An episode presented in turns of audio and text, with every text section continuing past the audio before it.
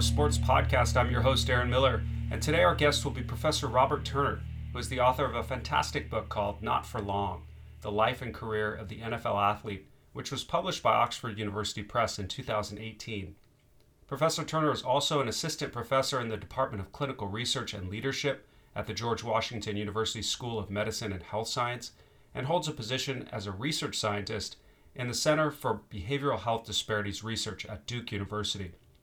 After attending James Madison University on an athletic scholarship, Dr. Turner played football professionally in the National Football League, as well as in the USFL, or United States Football League, which is now defunct, and the Canadian Football League.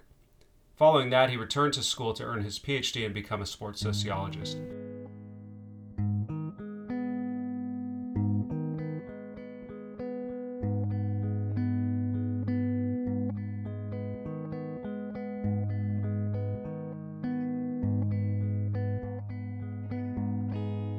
Professor Turner. Good morning, or good after. Well, it's morning for you. Good morning. Yes.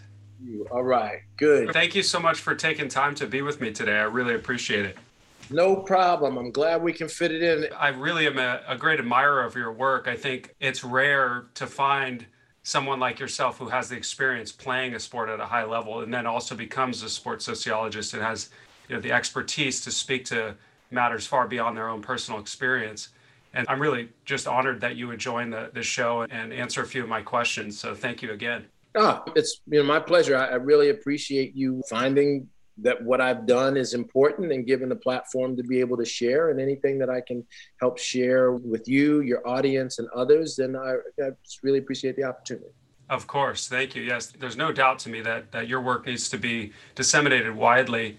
And so I want to, of course, get to that work, and I have dozens of questions, honestly, about it. But I want to start because I, I try to do this in all the episodes, but I want to start with your own uh, personal experiences early on playing sports. What was the first sport you played? What was it like? Oh, wow. My very first experience in organized sports at all was playing baseball. Mm-hmm. And it was really an important, it shaped a lot of experiences that I have. It's important for me how I came to understand many things that wound up shaping the research that I do. But mm-hmm. when when I grew up, I, I, was originally from Newark, New Jersey, inner city Newark, New Jersey, and my parents moved from Newark. At that time, it was lots of white flight going on in the inner city, urban decay, deindustrialization, jobs, education system going down. So my parents mm-hmm. decided that they wanted to move to a middle class suburb, a blue collar middle class suburb of Piscataway, New Jersey and for a better life for me and my brothers and sisters. And dad thought it was a great idea for me to get involved with sports. And so I tried out for the Little League baseball team. Mm-hmm. And at that time, in the 70s, at that time, it was very segregated. I was part of that first kind of group of students that was in desegregation, desegregating schools and that kind of thing. I tried out mm-hmm. for the mm-hmm. Little League baseball team. And in the town that I lived in at that time, it was an all white program, and very mm. few, you know, there was very few blacks that were living in the town who would go out for baseball. But we were the first group that showed up, and none of us made the team. And and I didn't know how to play baseball very well, but it was very clear at that age that I was a superior athlete and better, probably better athlete than most everybody else. And when you're 9, 10, 11 years old, you don't have to be the greatest baseball player in the world. You, are just pure athletic abilities is better, beats everyone out. Mm-hmm. And it was just it devastated me as a young kid. I, I, just couldn't understand, and I didn't know anything about race or anything. But uh, literally, I was unbelievable. I couldn't believe that I didn't make the, the team. And so my dad, and this is one of the things that's just great about my father, but he got together with some other men uh, a few other white guys in the community who saw what was going on. Their sons actually were playing in the little league. They pulled those kids out, and our town, fortunately, and this is to the credit of the town, we've always had a very strong recreation department leagues. Mm-hmm. And so they just said, hey, listen, if the little league is going to be elite, if they're going to create these barriers, if they're going to be racist like that, we're going to have our kids play in the rec team. And so we had a rec league. My dad mm-hmm. was the coach. We had a couple of other guys that were coaches, and they taught us how to play baseball. And we wound up being so good that we won our own league and we beat the little league teams. And uh, so the next season, they asked us, "Hey, we really want you to come and play for us." And my dad said, "No, you're not playing for them." And I didn't want to play for them at all e- anyway either. And so that was my first introduction to sports. That was my introduction to racism, to race, class, all these kinds of things. Being a young kid, not even understanding what that was all about, I just knew that it didn't make sense. That I could see that I was clearly equally as good, if not better than everyone else. Why wasn't I given the opportunity to play like everybody else? But fortunately, my dad said, We will show them instead of getting in arguments and telling them, we will allow talent to win out and we'll allow commitment and dedication and people working together to show what the power sports can be. Absolutely. Thank you so much for that. I really appreciate that. It speaks directly to what I think uh, this show is all about. And it sounds like your father was the, the driving force and a major influence in that experience, and I'm sure in other experiences too. But what about coaches? Was there a particular coach growing up, not necessarily at the youth level, but maybe at the college level as well, me, that would inspire you? Sure. Let me say this because you make a very important point, but I think an equally important point that we need to understand in the world of sports. My mom played a very critical role in this as well. She was mm-hmm. not my coach, but my mom and dad together collectively understood what was necessary. And they dad made lots of sacrifices. They made a lot of sacrifices together because my sure. dad was my coach and my brother's coaches and my sister's coach all the way through our youth sports. But mom and dad together collectively said this was important and we to support these young people, these kids in our family to have this experience. So mom is very much of a backbone in my sports career, my brother's sports career, and so many other people. So we want to be able to say, even if they're not on the front lines, they're really important in this whole endeavor pursuing a, a, a sports career. Absolutely. And I imagine they were both um, involved in your decision to attend James Madison University. Is that correct? Oh, yeah. I was very fortunate. My parents never pushed me to play sports. They opened up the opportunities. Some, you know, do you want to be musicians? Do you, what do you want to do? Where is your passion? What would mm-hmm. you go after? And so my mom, I used to always tell my mom, I'm going to play in the NFL and I'm going to buy a house and I'm going to be in the Hall of Fame and everything. And my mother would always say, that's very nice. I just want you to be happy. Mm. She wanted me to be safe and um, she wanted me to be happy and whatever else. She's like, I don't need a house. I don't need anything else. I just need you to be happy in mm-hmm. what you're mm-hmm. doing. And so that gave me the ability to, in, in my time, I played baseball, basketball, football, and ran track. Fortunately, I excelled in many of them in, on multiple different levels no they didn't push me in to pursue any one of those. And it just football wound up being the natural sport that i was the best in. Mm-hmm. and they said okay great. I told them that i was going to get a scholarship to play football. They said okay fine. Go do it. They encouraged me to be able to do it. I'm the first one in my family. No one knew about going to college. I didn't know how to get a scholarship. I didn't know about any of those things. But it was very supportive household that said hey listen we're going to work together to make sure that whatever barriers are there, we're going to remove them together so that way you have those opportunities. So those are the really big people in my life. But I will, there have been a couple of coaches along the way. I, actually, lots of coaches have really put a lot into my life. But there was a coach, um, Dan Maglione. I write about this in my book.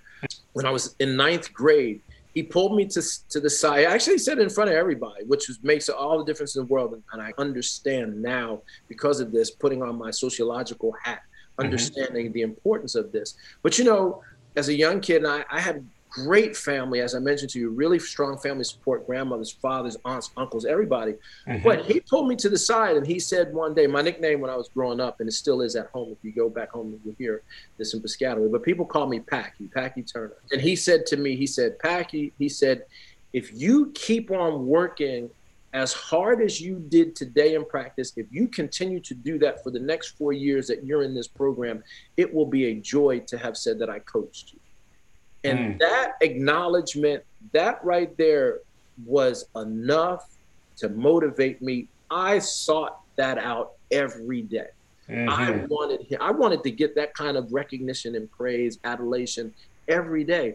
That is like a drug in and of itself. So mm. lots of people say they play because they love the game, but we got to re- realize, especially for African American men, mm-hmm. young boys, and not just them, but to have the validation when you're trying to figure out your own identity, figure out who you are, when you're trying to figure out why am I here, why do I matter, why is life important to me, and to have someone, and in this instance, particularly a man, stand up to me and say, and let everybody know that you are valued. We appreciate you. You have the qualities to be successful that was a big driver. And I think lots of times people ask, why do people play a sport? Why do they do that? The game is dangerous. Listen, the game provides you much more than just the opportunity to make a lot of money or to get a college education.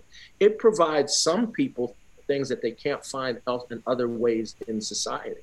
Mm-hmm. Yes, that's really fascinating. I appreciate you sharing that with me. I've certainly had coaches like that in my life too. There's just great power in having a good coach like that, an inspiring coach who praises as well as tells you when you're doing things wrong.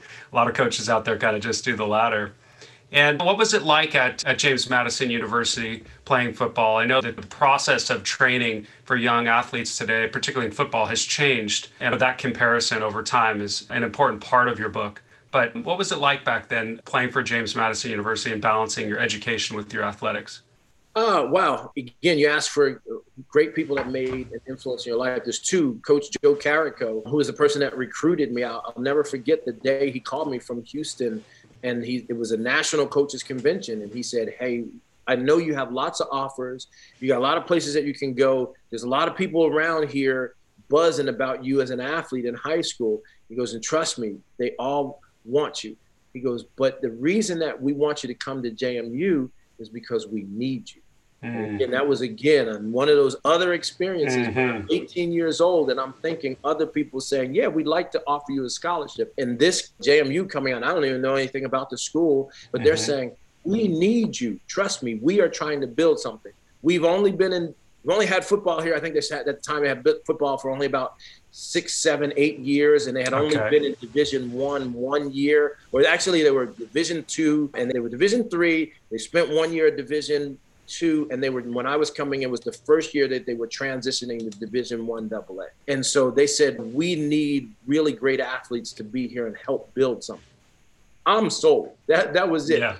And apparently it worked because if people remember back in that era when I played, Gary Clark was on the team. He played the Redskins, won two Super Bowls, three Super Bowls there. Charles Haley was in the Hall of Fame. Mm-hmm. going on to win five Super Bowls. Scott Norwood, who was the kicker for the sure. Buffalo Bills.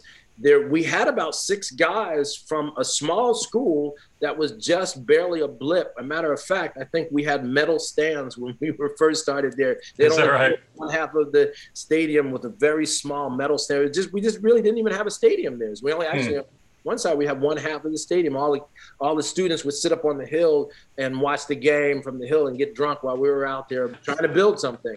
So that was the first thing that that made JMU special for me. The second thing is as I'm a wild kid from Northeast going down to Virginia, and I'm feeling you know my oats and everything. Coach calls me into the office and says, "Hey." You know what we have we behave in this way and this you know here and this is the way we do things. Mm-hmm. and it's important that you understand what your role is and what's going on here.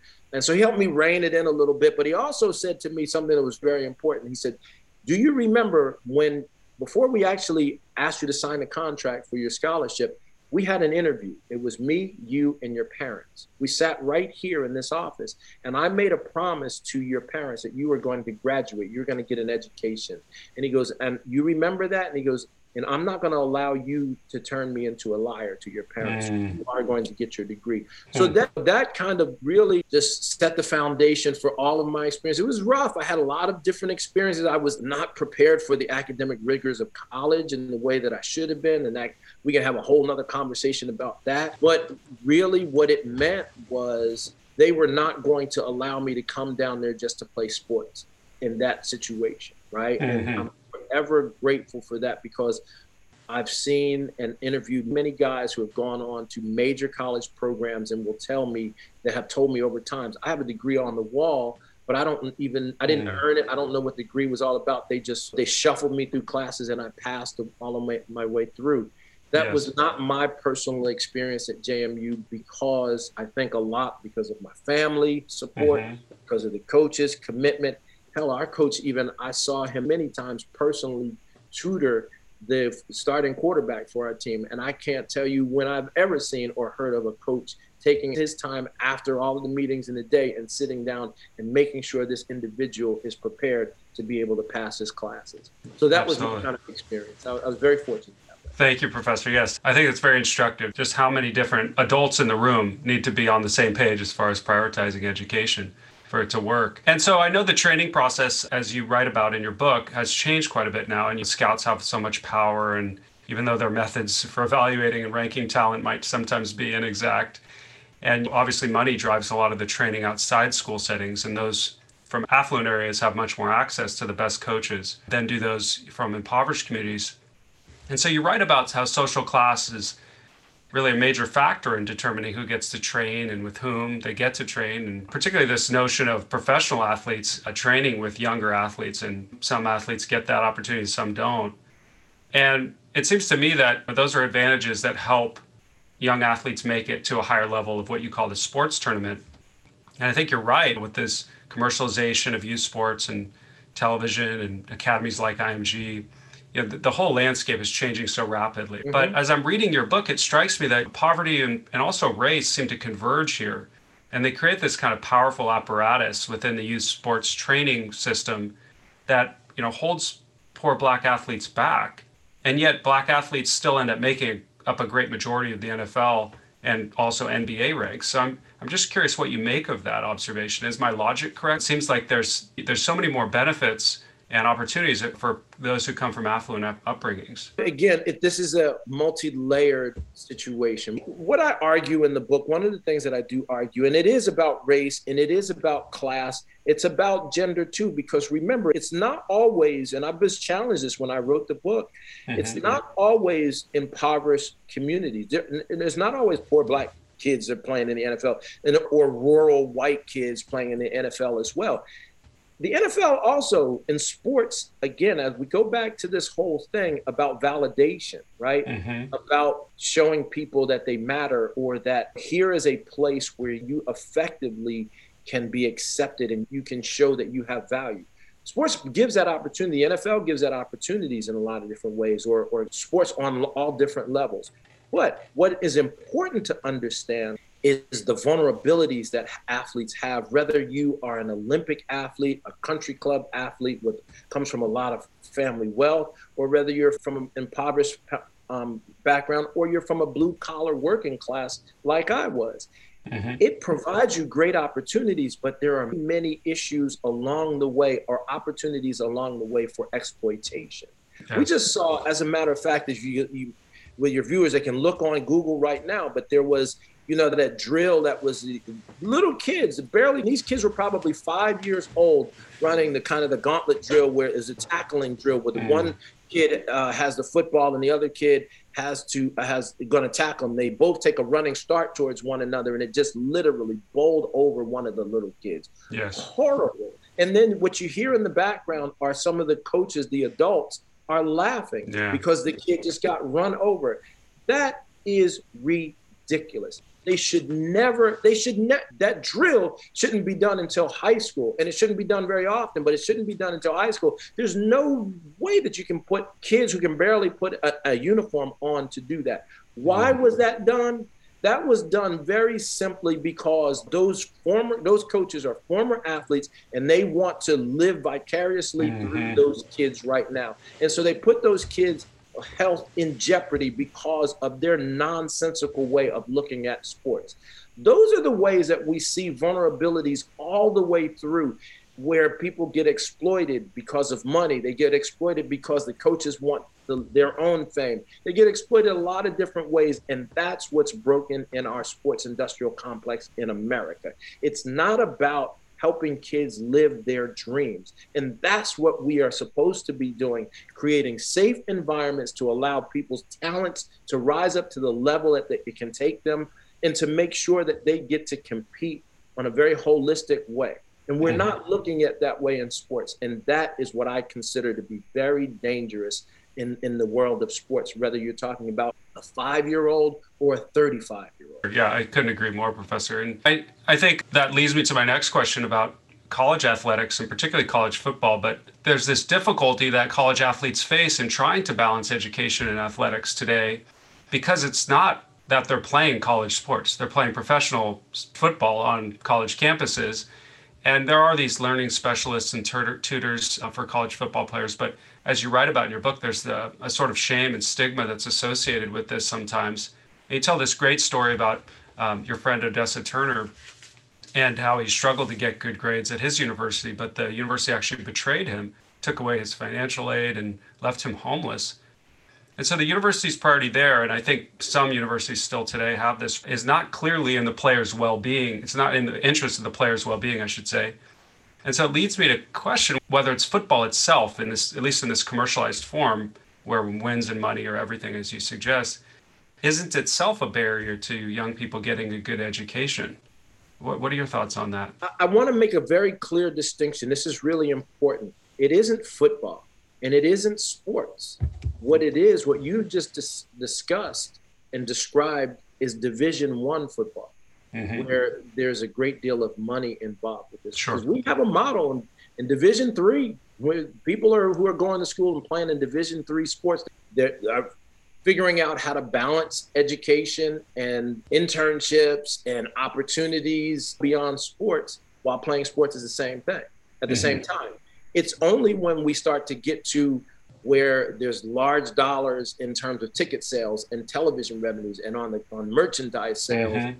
And all of these other things where there's what I would argue is that there's a competing interest where it's very difficult for universities to serve two masters in my mind mm-hmm. right even the ones that really want to do it I, I know of in, institutions right now top serving institutions where these are flagship as well as private institutions where there are compromised education yes. uh, opportunities for the athletes themselves. Some schools are doing it better than others, but the truth is that they, when your your master is to raise enough money to support all of the other, um, you know, mission of the athletic department, so other people can be able to play and all of those other things, then you are forced to make some compromises, even mm-hmm. if you put programs in place where you say we're going to support the athletes when they get here in certain ways. There's a there's a great deal of pressure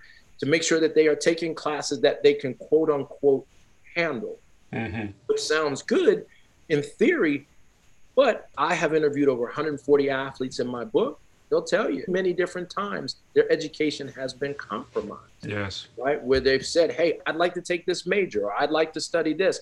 And the coach is saying, you need to study, or the, the, you need to go to practice, or the coach will say, you need to balance X, Y, Z. But those who are better at balancing it get on the field. And those who aren't, they get left by the wayside. So, how do you serve both of those masters? Some schools are doing it better, but I would say to you, the whole system is broken because there's a great deal of money involved. And let's be also be very honest. There are some people that are getting paid very handsomely throughout the whole enterprise of college sports on the backs of a very small um, minority of, of individuals. And That's right. in many instances, it's on the backs of many black and brown folks that are playing basketball and football uh, in Division One. That's right. And it's my understanding, Professor, that on top of all of that, as you mentioned, these two particular sports, men's basketball and football, are effectively subsidizing the rest of the sports, which when you look at that through a, a racial lens, there's something very wrong with that, isn't there? When you know the people playing those two sports happen to be African American, and then the majority of the people playing the other sports are not. It's a welfare system. Mm-hmm. It, it, it's, it's it's incredible to me. I, I had a professor when I was at the University of North Carolina, and I shared this sentiment. And what was responded to back to me was we redistribute wealth in many different ways in America. So this is no different. And I said, Well, mm, I don't really like that response. I don't like it either. But I said, in particular, you are taking people who are coming from lots of different challenging backgrounds. Absolutely. They happen to be black and brown for the most part.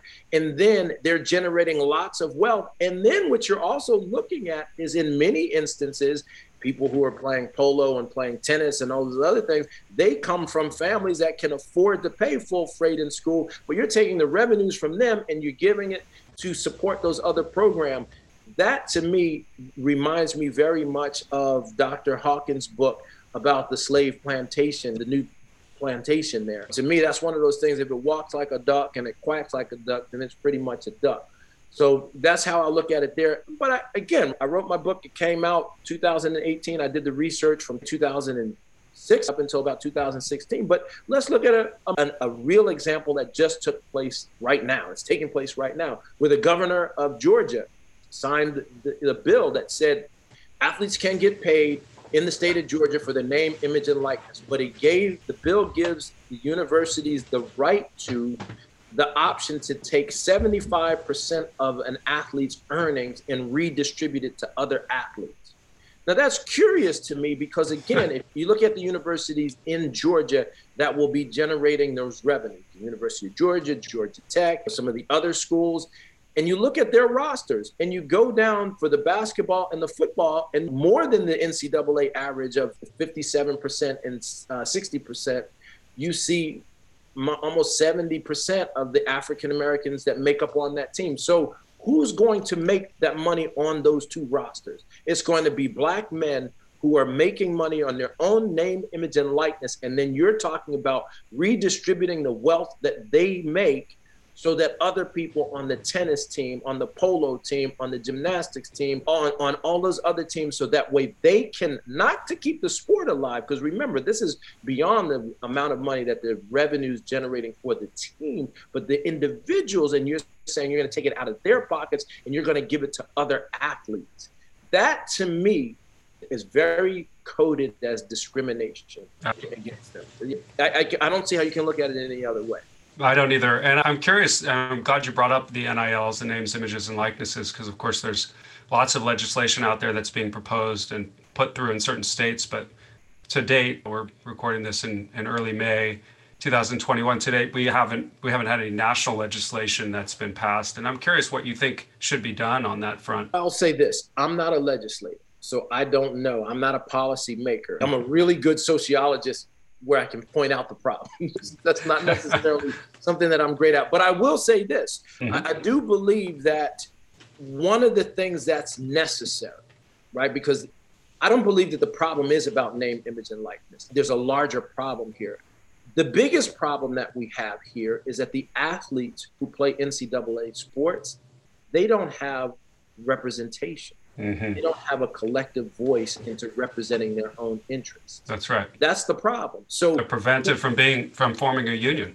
Well, any of those things. For instance, you're talking about. Remember, we're recruiting kids. Some kids are as early as 16, but we're recruiting kids that are 18 and they're playing from 18 to 22 years old, 23 or something like that. And you're saying to them, you have the ability to negotiate a contract with said company, or you can negotiate with the athletic program that right there is a very much of an imbalance. Mm-hmm. And especially if we have people saying, oh, I'll be an organization that you can sign with and will represent you. How do I know that what you've told me and what you put in a contract, how do I, at 18 years old, how do I have the ability to truly understand what you're saying?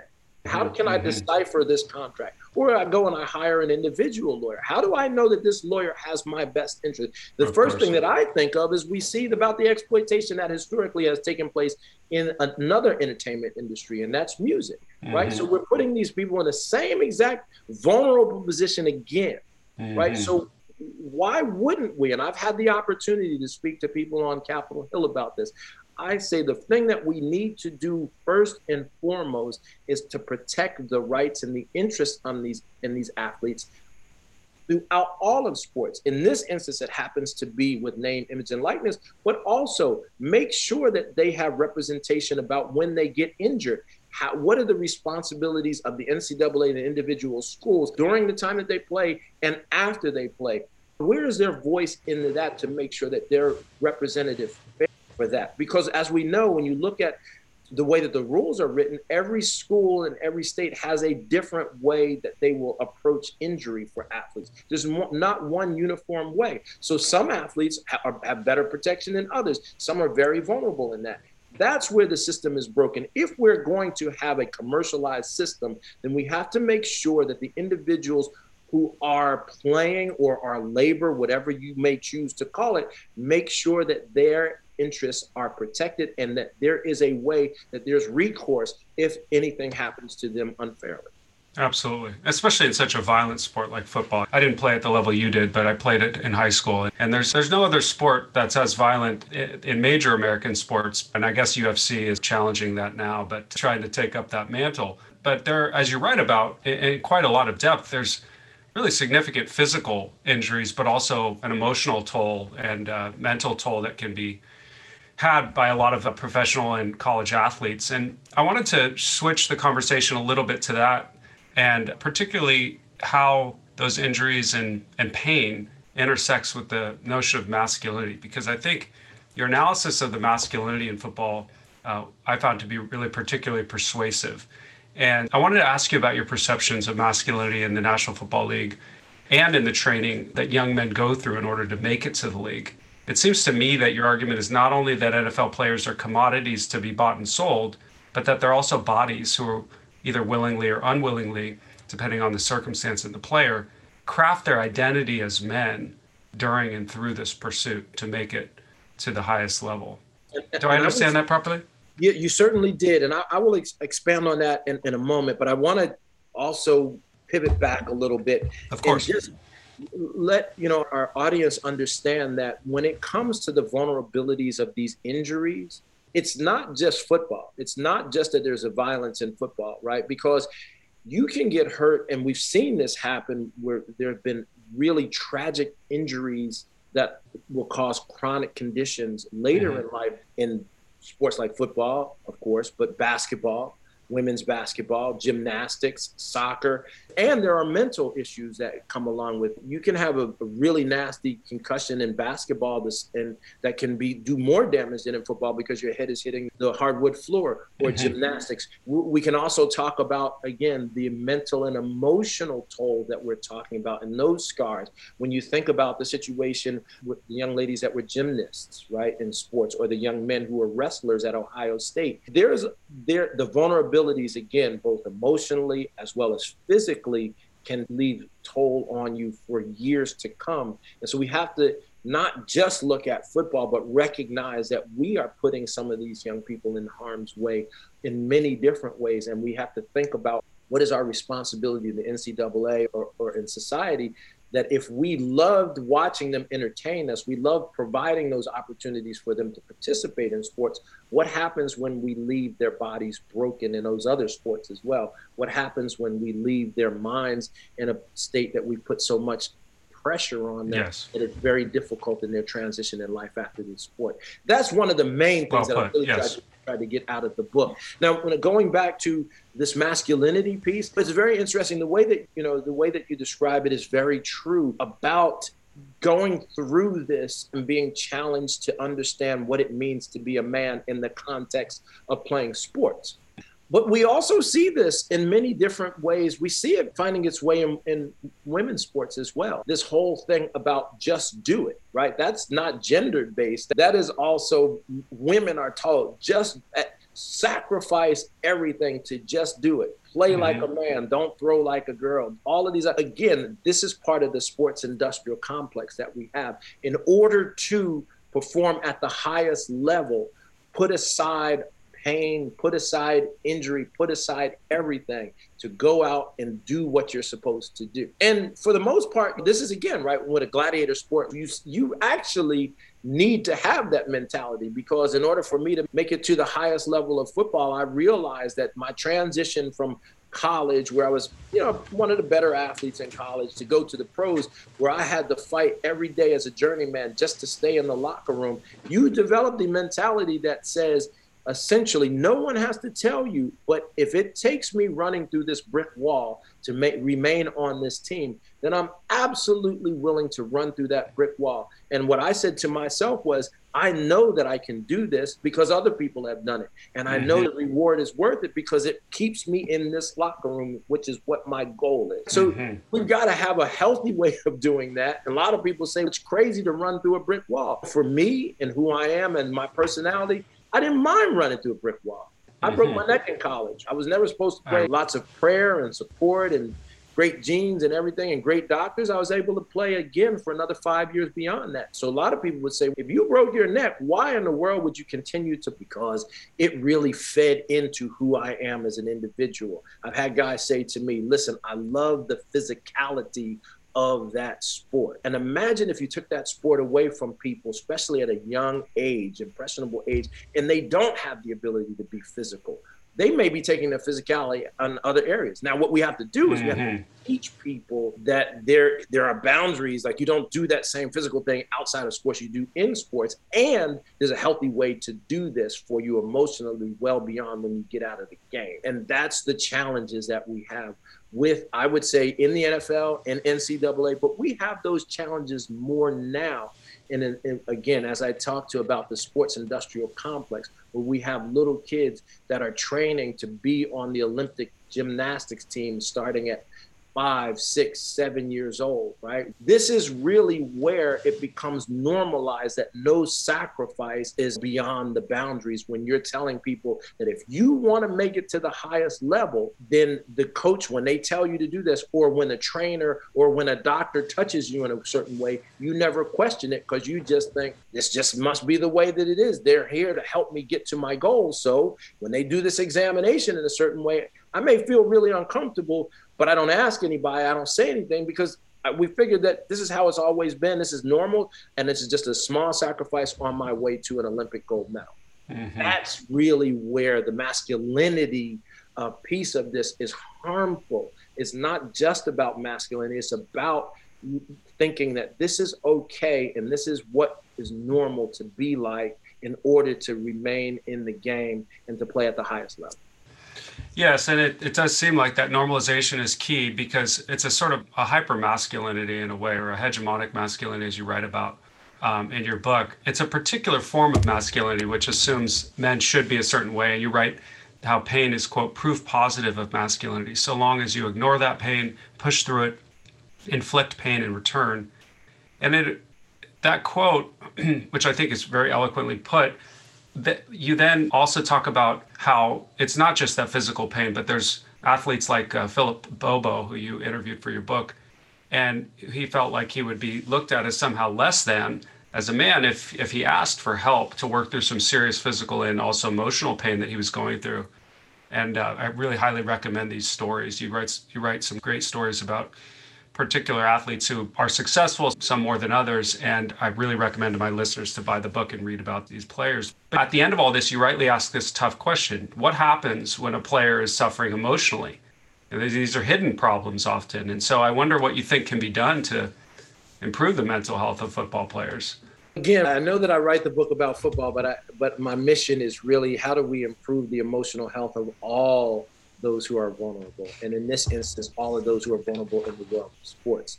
Okay. But I think one of the ways you do that is one, you eliminate those coaches that we talked about who were putting those young, very young athletes in, in harm's way. We, we just we've got to as a society as parents as coaches as former players as viewers we have to demand that nonsense stops we just should never put people in harm's way like that.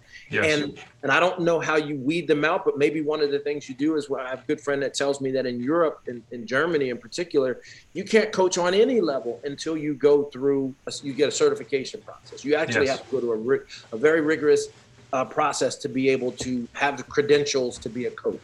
Why not? Why not? We certify teachers why shouldn't we certify coaches? They're in much closer proximity to the young people anyway.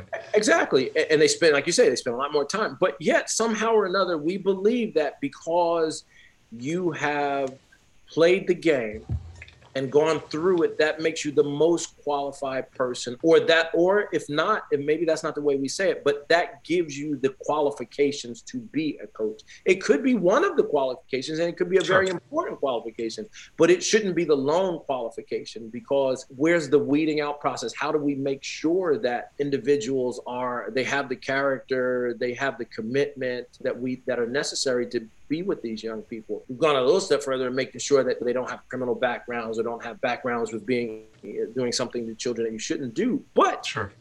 when you're put in a position and you have so much influence of someone and and we just take it for granted that they somehow or another will magically say the right things and guide our children the right way.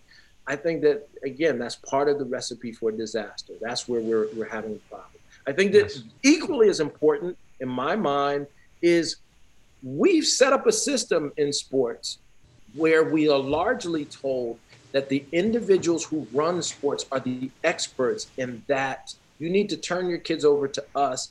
And when I mean kids, all the way up into college as well, turn them over to us.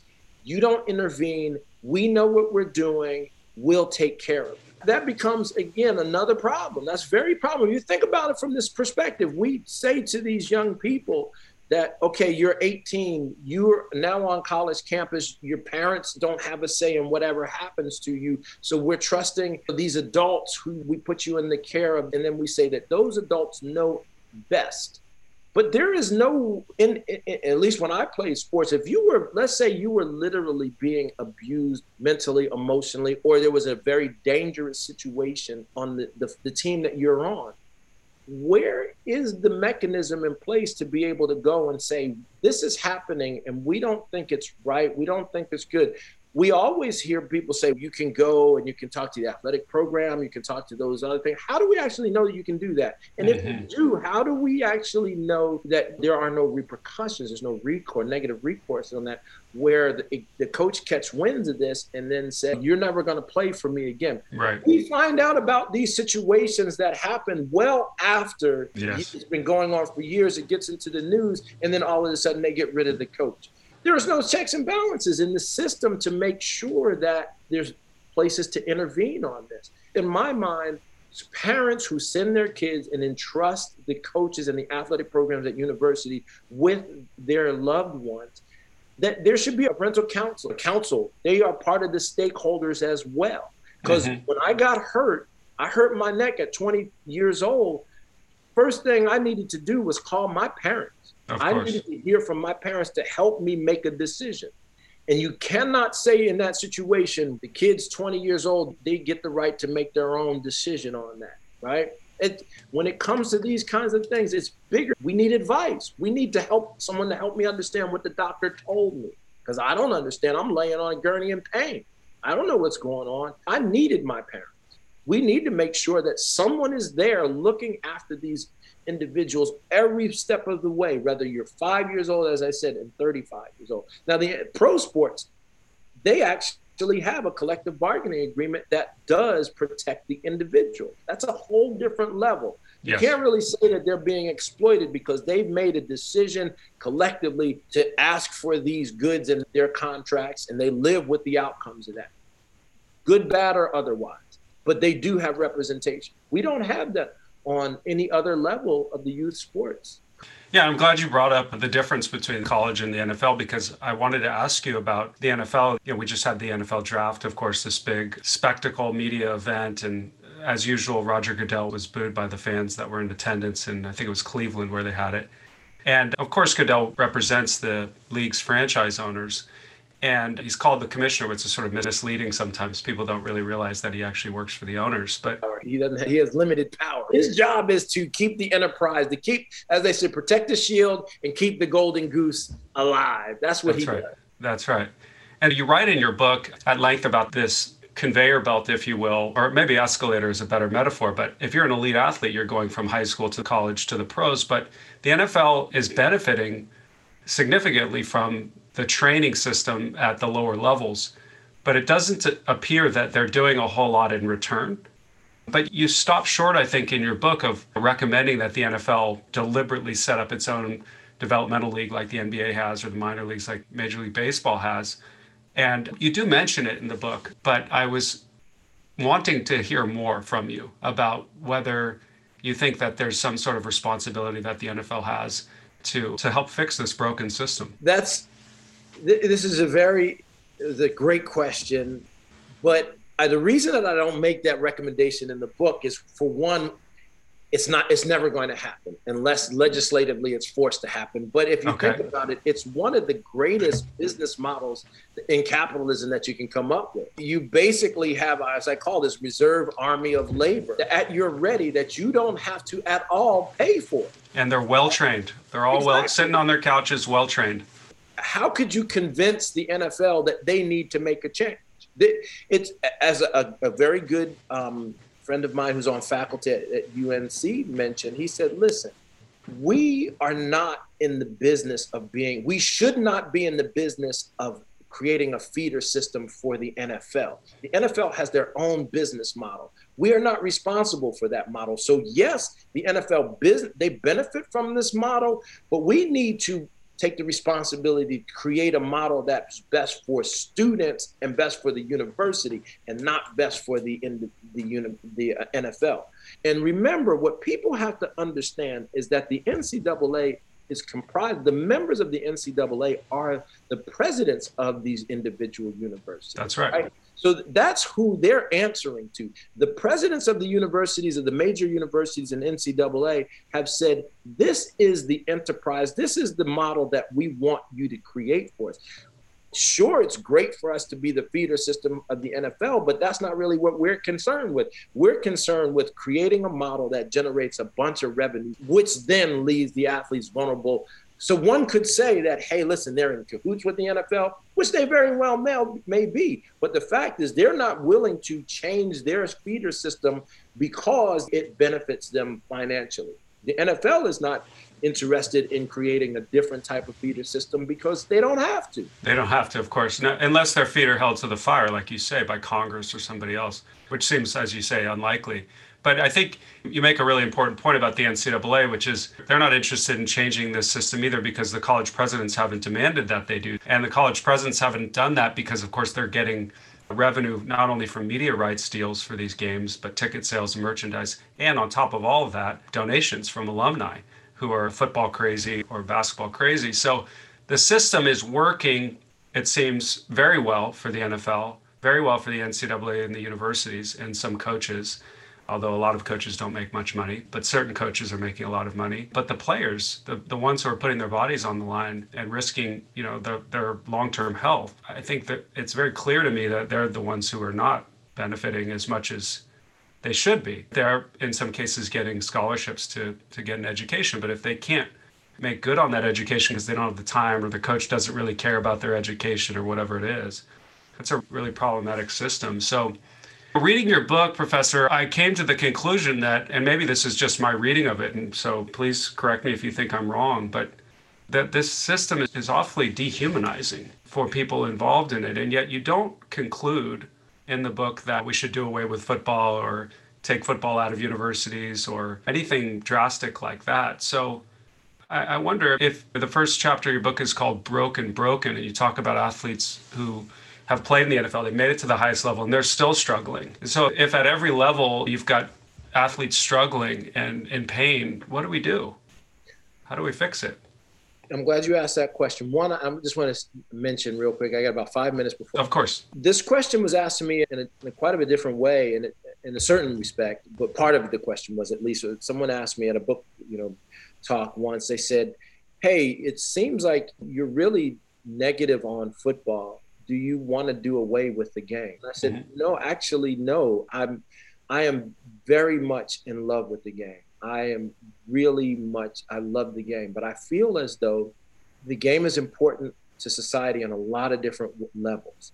And when you love something and it's broken, then you have an obligation to fix it. And so, what I want to see in order to fix it is I want us to one, one, my very good friend Ron Rice, who played for the Detroit Lions for seven, eight years. We do a lot of work together around mental health with athletes now. He said the very first thing that needs to be done, and there's a difference between football as a sport and the institution that in the institutions that run sports, or as we call it, as I'm saying, the sports industrial complex. He said the first thing that we need to stop doing is we need to stop lying to athletes about what football is, mm-hmm. especially on the college level. Football is a professional game. It, you can call it semi-professional, but there's when a coach makes eight million dollars and you have a staff that collectively spends another $8 million on that, and you have 100 guys on the football team, that's a business. That's Let's right. be quite honest. That is a business, right? And those are professional athletes on whatever level that you have that. So don't lie to them. People can accept the truth, but let's make the truth what it really is. That's number one. Number two, we have to be responsible and ask ourselves and take a long, deep look in the mirror and, and say, what does football represent? What are our values in society? We have to do that with a lot of different things, but what are our values in the society? And are we okay with exploiting people? Are we okay with breaking their bodies? Are we okay with putting them at risk and making them vulnerable? And then say to ourselves, they got four years of, of uh, you know, scholarship behind that. Are we okay with saying, okay, like in the NFL, yeah, we put a billion dollars aside for um, athletes who may have been concussed and are having, you know, mental health issues, memory problems, dementia, those kinds of things? And are we okay with denying claims at the rates that we are? Are we okay with saying that there's black white differences and so therefore we're going to hold black athletes to a different standard and not give them the benefits that we said that they're entitled to from that billion dollars. Is that what we really want in society? But conversely, it's the same exact thing when you look at corporations who downsize. You look at people that say the bottom line is we got we need to make our quarterly expenses at the expense of the employees who commit their lives to this. So this is part of a bigger problem that I'm really trying to get people to answer in the question to address in the, in the, in the book is what kind of society do we want to live in?